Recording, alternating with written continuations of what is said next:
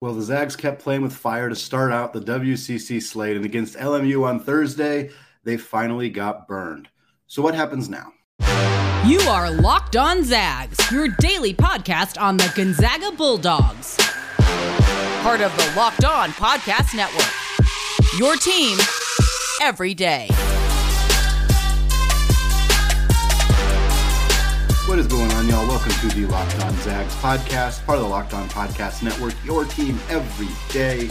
I am your host and longtime Gonzaga podcaster, Andy Patton, here to give you daily reports through another season of Gonzaga basketball. Today's episode of Locked On Zags is brought to you by BetOnline. BetOnline has you covered this season with more props, more odds, and more lines than ever before. BetOnline, where the game starts. Well, the Zags had kept looking like they might drop a game in W C C play. The streaks, the so many streaks that Gonzaga has managed to maintain against lower quality opponents at home, et cetera, et cetera, all finally came crashing to an end. It looked like Gonzaga might do it again. The cardiac Zags came, I think they were down seven in the final two minutes, came all the way within two, looked like they had an opportunity. Of course, we're down one in the final seconds, just like they were against B Y U, just like they were against the University of San Francisco, but there were no heroics on Thursday night as Gonzaga couldn't get a final shot off. Drew Timme had his shot blocked by Rick Asanza, who had a fantastic game defensively for L M U. Julian Strawther's desperation three didn't come close, and the Zags unfortunately fell.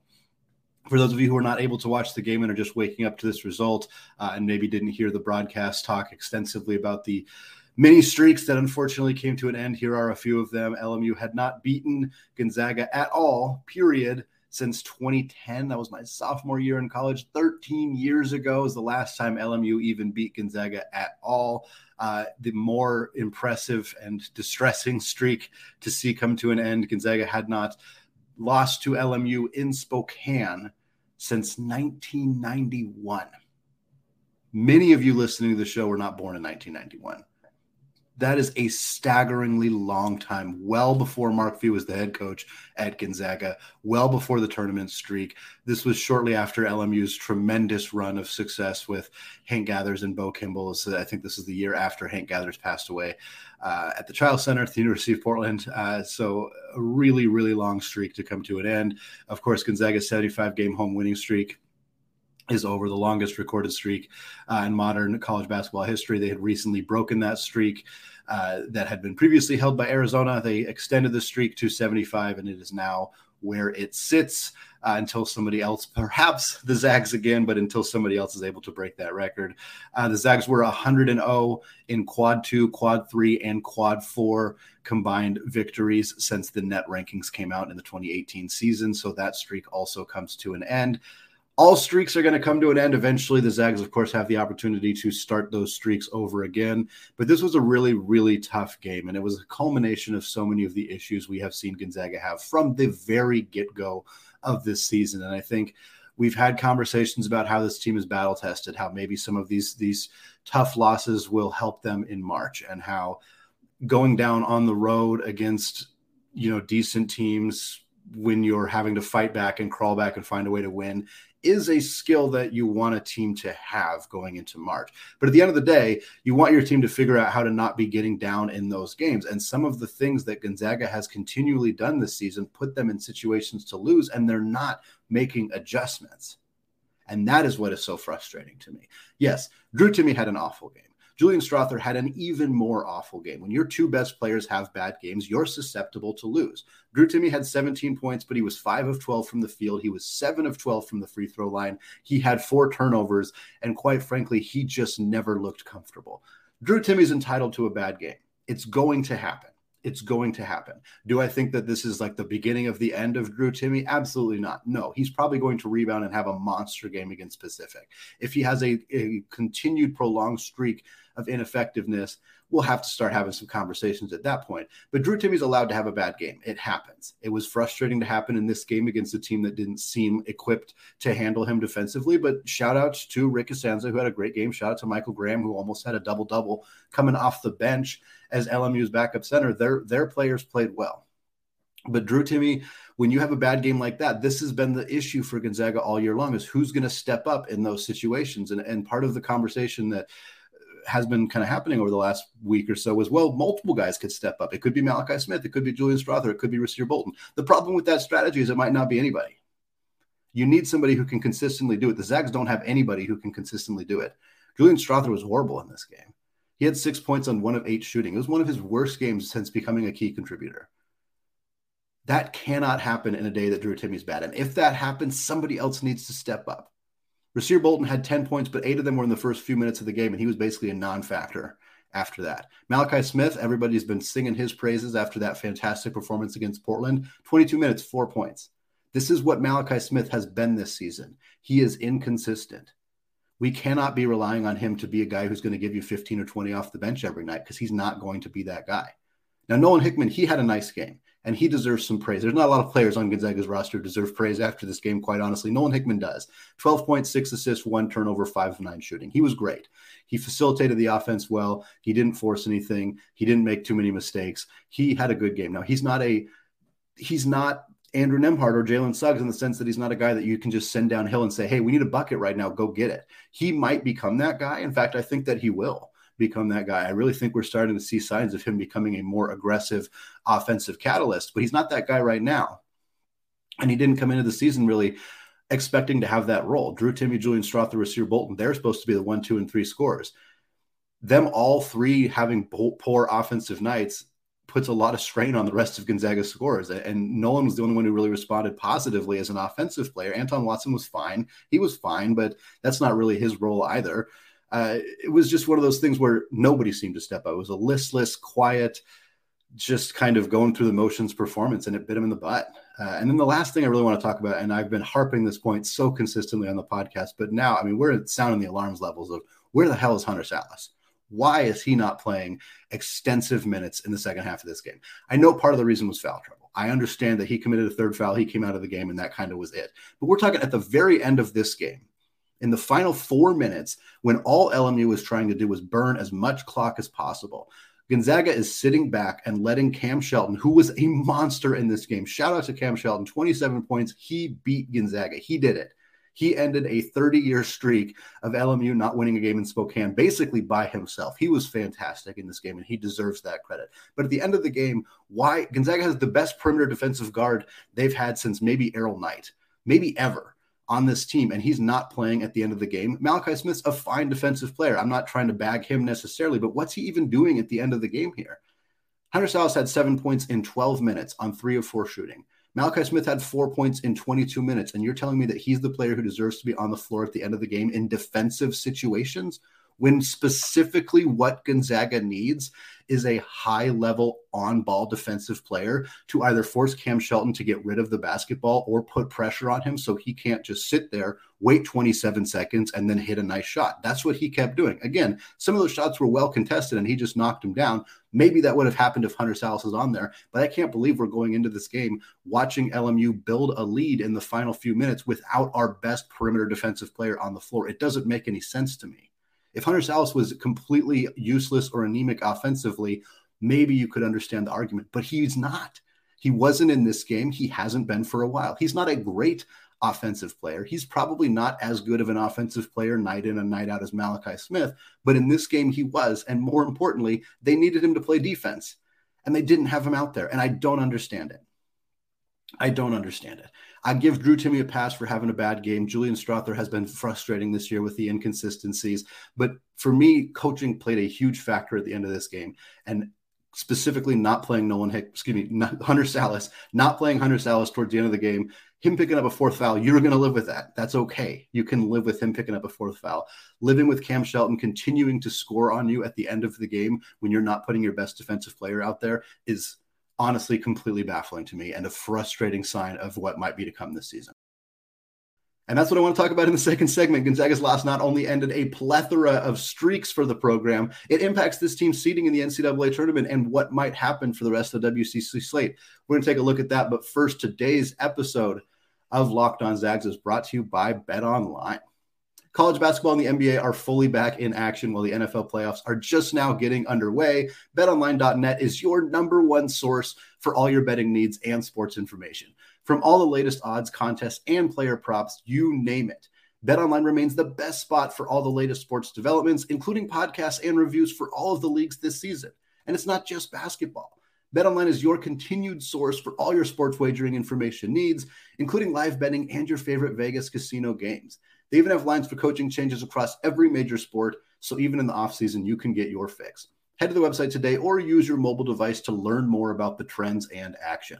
BetOnline, where the game starts.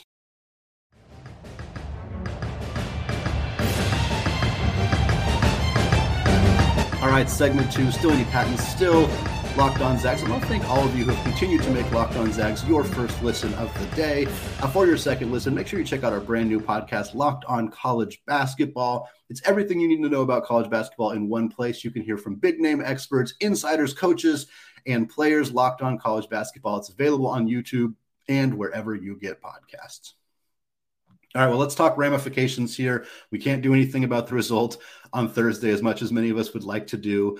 Uh, the Zags did lose. That is a fact. That is what happened. It's going to impact their seeding in March. It's going to impact their rankings in the A P poll. And it's going to give a lot of teams a blueprint who already had a blueprint watching the B Y U game, watching the San Francisco game, watching the Santa Clara game, a blueprint for, for where Gonzaga's weak points are and, and kind of ways to potentially attack them. For Gonzaga, not making some of the adjustments they need to make or not perhaps having the personnel or the ability to make some of those adjustments is going to continue to impact them.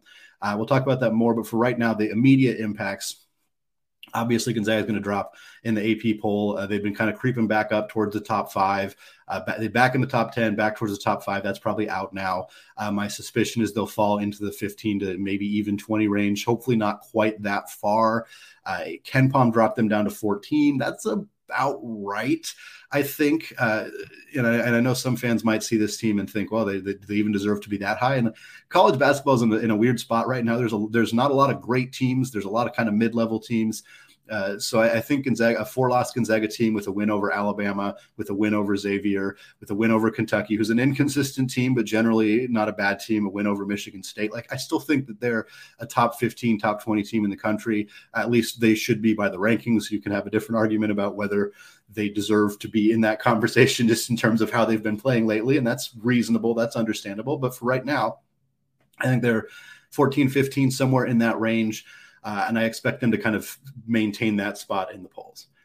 Earlier this week, two of the big conversations we had on this podcast were about Gonzaga's ability to potentially run the table and go undefeated for the rest of the season, which is obviously out uh, for, for now, at least out at that time. I guess they could do it from here on out.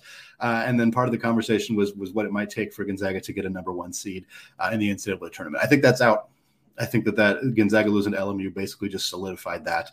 Uh, a number two seed is perhaps within the realm of possibility, although uh, I think that is also pretty unlikely. Gonzaga would have to go undefeated from here on out. And I guess part of the part of the consternation there and part of what I talked about on those podcasts was this is all predicated on Gonzaga not losing another game. And we're there, there's not a lot of indication that that might happen. They still haven't played Saint Mary's. They got two against them coming up. They got another one at B Y U. They got another one in San Francisco, another one in Santa Clara. Heck, they got another one against L M U. Like, they got a lot uh, of teams coming up that have played them well, have found the blueprint that seems to work for them. And this Gonzaga team hasn't proven that they can fix some of those issues. They haven't proven that they can find shooters on the perimeter, especially in transition. They haven't proven that they can consistently defend the pick and roll night in and night out. They haven't proven that somebody else can step up as a scorer on games that Drew Timme is struggles. They haven't proven any of that. And they got a lot of games left where other teams are going to try to exploit those weaknesses. They know the blueprint, like I said. So we'll kind of see how that shakes out in terms of March Madness seeding. Obviously, you know, it's mid-May or it's mid, mid-May. It's mid-January, so we still have about two months until we really get into the the uh, until we actually see what the bracket's going to look like and and where Gonzaga is going to be. Right now, the latest report came out from Joe Lunardi uh, Friday morning, shortly after Gonzaga's loss. Uh, has the Zags as a three seed playing in Denver. In that region, uh, they'd be playing, which would be very fun for me personally, for m- those of you who know, uh, they'd be playing the m- number fourteen seeded Seattle U, uh, the winner of, in this bracket, at least the winner out of the W A C, a team that is currently undefeated in the W A C and has been playing extra- extremely good basketball. My also my graduate school alma mater. So seeing Gonzaga versus Seattle U in an N C double A tournament game would be pretty cool for me in that sense. Uh, and I know a lot of other people who have similar ties to, to both universities. Uh, in this bracket, Purdue is the number one. Uh, and Iowa State jumped up to being that number two. So they kind of took over Gonzaga's spot on the number two line. Arizona also jumped back up onto the number two line in this latest bracket as well. Last thing I want to talk about here, again, kind of alluding to the fact that Gonzaga's got some more games coming up. Uh, I'm not sure Gonzaga's going to beat Saint Mary's, and I'm not sure Gonzaga's going to beat Saint Mary's more than once at all. Quite honestly, they got three games against them, most likely, at least two guaranteed, one at home, one, of course, in Moraga. Then they'll probably face them in the W C C tournament, assuming both these teams uh, finish in the top two in the conference seeding and get that double bye uh, to get into that championship game, or towards that championship game, I should say. But L M U really cement the, the last five minutes of the L M U game, I think, painted a picture of exactly what Randy Bennett and Saint Mary's is going to try to do. And Gonzaga let L M U do it. I hope, I believe in some capacity that Mark Few and the staff are going to have a different strategy going into the L M U, or excuse me, going into the Saint Mary's game. But Cam Shelton and L M U, what they were able to do in the last five minutes of this game was burn significant clock. They had a lead. They were able to just wait and wait and wait. And Cam Shelton had the basketball and nobody was forcing him to get rid of the basketball. He could hold on to it for twenty-eight seconds. If he wanted to, he'd get a high ball screen. If he got the switch on Drew, he would try to take Drew to the basket. If he didn't get the switch, or even if he did, he would try to take a shot. He had a nice three over Malachi Smith that was well contested. I remember that shot, and I was like, that was not necessarily Malachi's fault. That's just a nice shot from a really talented young guard. But Gonzaga is just not doing anything to prevent those teams from doing that. Saint Mary's does not want to shoot in the first twenty-five seconds of the shot clock. They've been like that forever. That's not new. It's not different, and it's not going to be different. That's what they're going to do. They also have a really talented team. Really, ta- really talented. Aiden Mahaney, freshman guard, one of the best young players this team has had in a really long time. Getting Patty Mills and Tommy Kuzi comps already. He's twenty games into his collegiate career. He dropped twenty points on nine shots against San Diego State. He had twenty-five points in the game recently. Heck, the W C C Freshman of the Year award, like it was the Chet Holmgren award last year, it's the Aiden Mahaney award this year. He is that good. And if Gonzaga is going to just let let Saint Mary's guards do what they let L M U's guards do and just hold on to the basketball and take time off the clock and still get into a pick and roll situation where they can get a good look, I don't see how Gonzaga wins that game. They have to do something different. A lot of what happened in this game that could have hurt Gonzaga more was the fact that L M U's not that good of a team. They missed open shots. They had opportunities in transition that they didn't capitalize. Cam Shelton dribbled the ball off his foot at least three times in this game. Saint Mary's probably not going to do that stuff. They're also light years better defensively. L M U played well on that end of the floor, but Saint Mary's is better. They're better on that end of the floor. By, they're, they're more cohesive as a unit. They're better at forcing turnovers. They're a good rebounding team. They're going to take advantage here. And for me, they're going to watch that L M U tape just like any team would do. They're going to watch the B Y U tape, and they're going to see like, oh, this team can't defend the perimeter in transition. They're not an aggressive defensive team in the half court, and they're they're not good at defending the pick and roll. They're also overly reliant on Drew Timme offensively, and they're going to just pound the ball to him. The outside shooters are not consistent. Like, there's a really easy recipe for Saint Mary's to not just win these games, but win them handily, and that might happen. The way that Gonzaga played against L M U, the way that Gonzaga played for thirty-eight minutes against B Y U, thirty-nine and a half minutes against San Francisco, if they play like that against Saint Mary's and Saint Mary's brings it the way they have, they're going to roll to a victory. They really are. They're that good of a team right now. And I Gonzaga is going to have to make an adjustment, and I don't know what, and I don't know why we haven't seen some of those adjustments yet. Maybe it's more Hunter Salas. I've been calling for that for a long time. Maybe it's Uh, more reliance on somebody else offensively. Maybe they're trying to get Julian into different situations, maybe posting him up, uh, maybe getting him more creative looks. Maybe they're trying something different with Malachi Smith. Like, there's other options. There's other things that they can do besides just getting the ball down the court, getting the ball to Drew Timme and kind of standing around and hoping that he can score, because that hasn't been working, and it puts a lot of pressure on, on him. And when he doesn't have his best game, it feels like Gonzaga doesn't have a chance to win. And that's not fair to him, because he's not going to be perfect every single game.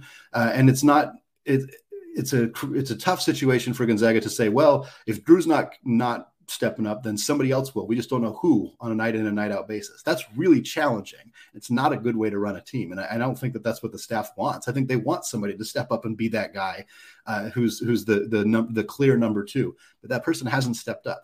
Julian Strawther, six points on one of eight shooting. That cannot be what your number two guy does. It cannot be what your number two guy does. So for Gonzaga, they have some answers, some questions they need to answer fast, because Saint Mary's is coming up and they got an opportunity to, you know, to help help their resume significantly and, you know, potentially kind of ease some of those concerns by going out and beating Saint Mary's. But Saint Mary's is looking at this going, man, this is a game we could win by a decent amount. We could really put the Bulldogs to rest and beat the, beat them by fifteen points and kind of cement ourselves, get ourselves in the rankings, which they clearly deserve. And there's a pretty clear blueprint. And unless Gonzaga makes adjustments, that's what I'm fear. That's what I fear is going to happen when these two teams face each other. However, that's not this weekend. Saturday, the Zags are heading to the Bay Area, but they're not playing Saint Mary's. They're playing the University of Pacific Tigers on the road. Uh, this is the team that beat L M U earlier this year, so the Zags could be in trouble once again. We're going to talk about that in the final segment. Before we do that, though, a word from today's sponsor, Built Bar. If you're looking for a delicious treat but don't want all of the fat and calories, then you have got to try a Built Bar. We just got through the holidays, and I know my goal is to eat a little bit healthier this year. If you're like me where you want to eat healthier but you don't want to compromise taste, then, man, I've got just the thing for you. You have got to try Built. With Built, healthy is actually tasty. They're so delicious, you won't even think they're good for you. They're perfect for your New Year's resolution. What makes a Built Bar so good? Well, for starters, they're covered in one hundred percent real chocolate, and they come in unbelievable flavor, flavors like churro, peanut butter brownie, and coconut almond. I'm not sure how Built does it, but these bars taste like a candy bar while maintaining amazing macros. They have only one hundred thirty calories, four grams of sugar, and a whopping seventeen grams of protein. And now you don't need to wait around to get a box. For years, we've been talking about ordering your Built Bars at Built dot com. Now you can get them at your local Walmart or Sam's Club. That's right. Head to your nearest Walmart today, walk to the pharmacy section, and grab yourself a box of Built Bars. You can pick up a four-bar box of cookies and cream, double chocolate, or coconut puffs today.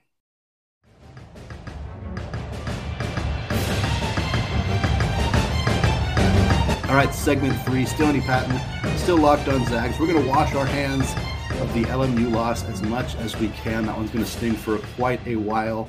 Uh, quite honestly, I know that, but we're going to do our best to move on, look towards the next game for Gonzaga, which is a road tilt against the Pacific Tigers Saturday at seven p.m.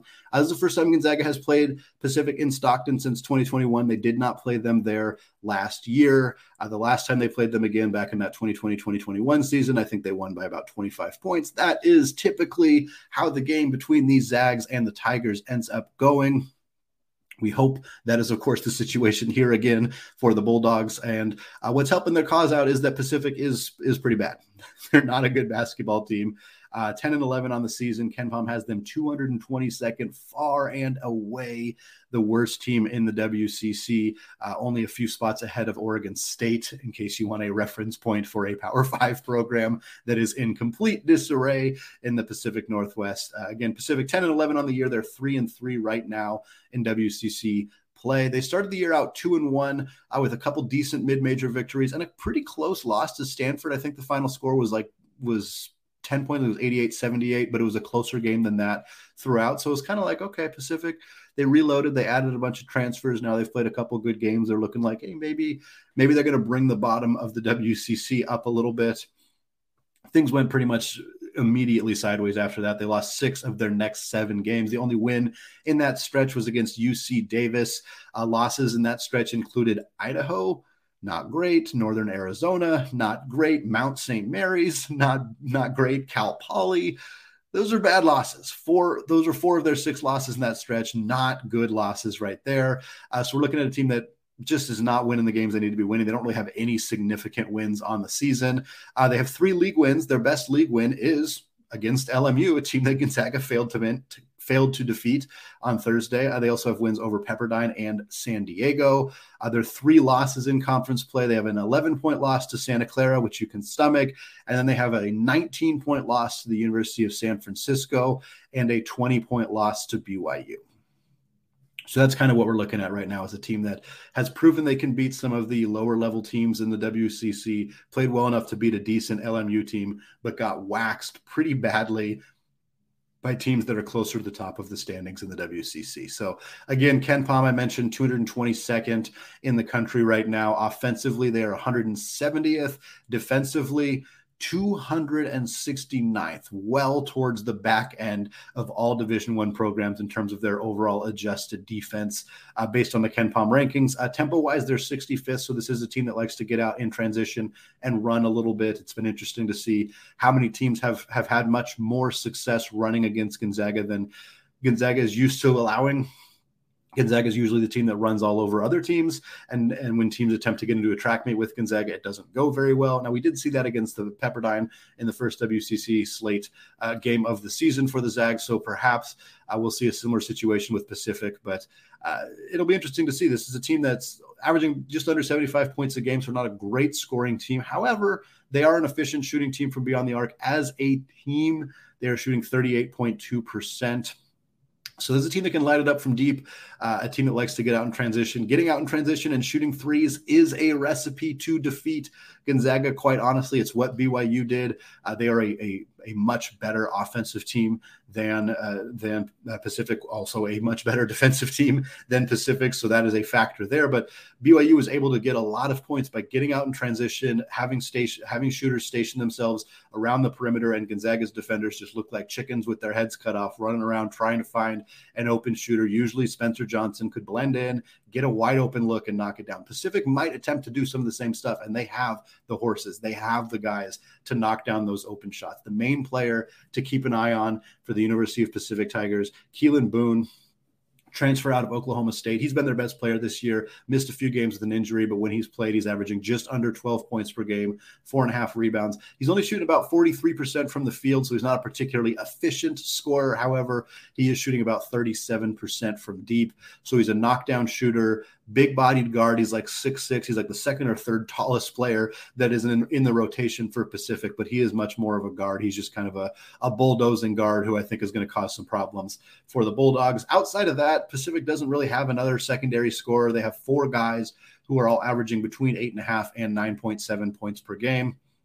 So you know, it'll be interesting to see who amongst that group potentially steps up. Uh, N A U transfer, Northern Arizona transfer, Luke Avdalovich is, is a player to keep an eye on because he's shooting fifty-seven point five percent from three. Uh, it's about four attempts per game, so he's not a huge volume scorer necessarily, but he's a guy who's going to knock down a couple threes against the Zags. And if, if, if again, if Gonzaga's letting Pacific get out in transition, he's a player that somebody's got to keep an eye on because if he gets an open look, he's going to knock that down.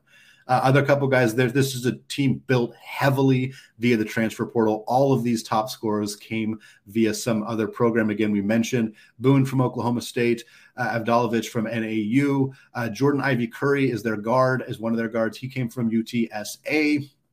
He's averaging nine point three points and shooting about thirty-eight percent from deep. And then the high major transfer from Georgetown from Patrick Ewing's program, that is Tyler Beard. Beard came from Georgetown, playing here for L M U, or excuse me, for Pacific. ten points, three assists per game. He is shooting forty-two point five percent from deep. So again, Pacific's got some dudes who, if they got some open looks around the perimeter, they're going to knock them down. So that's something for Gonzaga. Big issue for them all season long has been perimeter defense, and particularly transition perimeter defense. You can see a recipe here where Pacific's got some pieces. Now, they are a bad, bad rebounding team and a bad defensive team. That's the biggest advantage that Gonzaga has. Gonzaga should be able to score eighty-five and ninety, to ninety points on this team. Pacific's probably not going to top that. Maybe Pacific scores in the mid-seventies. Maybe they score in the high seventies, uh, which is not great for Gonzaga and their defense. But if Gonzaga scores eighty-eight, then they, they should secure a victory. Again, the Stanford score was eighty-eight to seventy-eight. I kind of think that a similar score could be in the cards here uh, for the Zags on the road against Pacific in Stockton, California. Again, Pacific, three hundred eighth in the country in rebounds per game. That is horrendous. They are also two hundred ninety-eighth in assists per game, so they're not a good distributing team. They're not a good rebounding team. They're not a particularly tall team. They don't have a single rotation player who is over six foot eight. So they're going to struggle to guard Drew Timme. They're going to struggle to rebound. They're not good at distributing the basketball, but they can shoot well from beyond the arc and they can get out in transition. Kind of makes for an interesting matchup. We'll see how this shakes out on Saturday. Uh, again, it's a road road matchup for the Zags. Pacific hasn't always been the the team that really brings it the way that B Y U or even San Francisco or some of those teams bring it. Uh, but I bet they're going to be out there thinking, hey, this team just lost to L M U. It's been a long time since we beat Gonzaga, but we would love to do it. Uh, and as long as the rankings haven't changed yet, it's still going to look like a, a win over a top ten team uh, for Pacific. So I bet that place is going to be popping off as much as it can be. And they're going to be out there trying to secure themselves a victory because uh, it looks like Gonzaga's as vulnerable as they've been in the W C C in a really long time. All right, well, that is going to do it for me today uh, and for this week. Of course, enjoy your weekend, Gonzaga fans. Hopefully we have more to celebrate after Saturday's game against Pacific. We'll be back on Monday with more content here on the Locked On Zags podcast, available wherever you get podcasts, also available on YouTube. Go check us out there and hit that big red subscribe button if you haven't done so yet. Uh, thank you all for listening. And despite coming off a loss, as always, go Zags.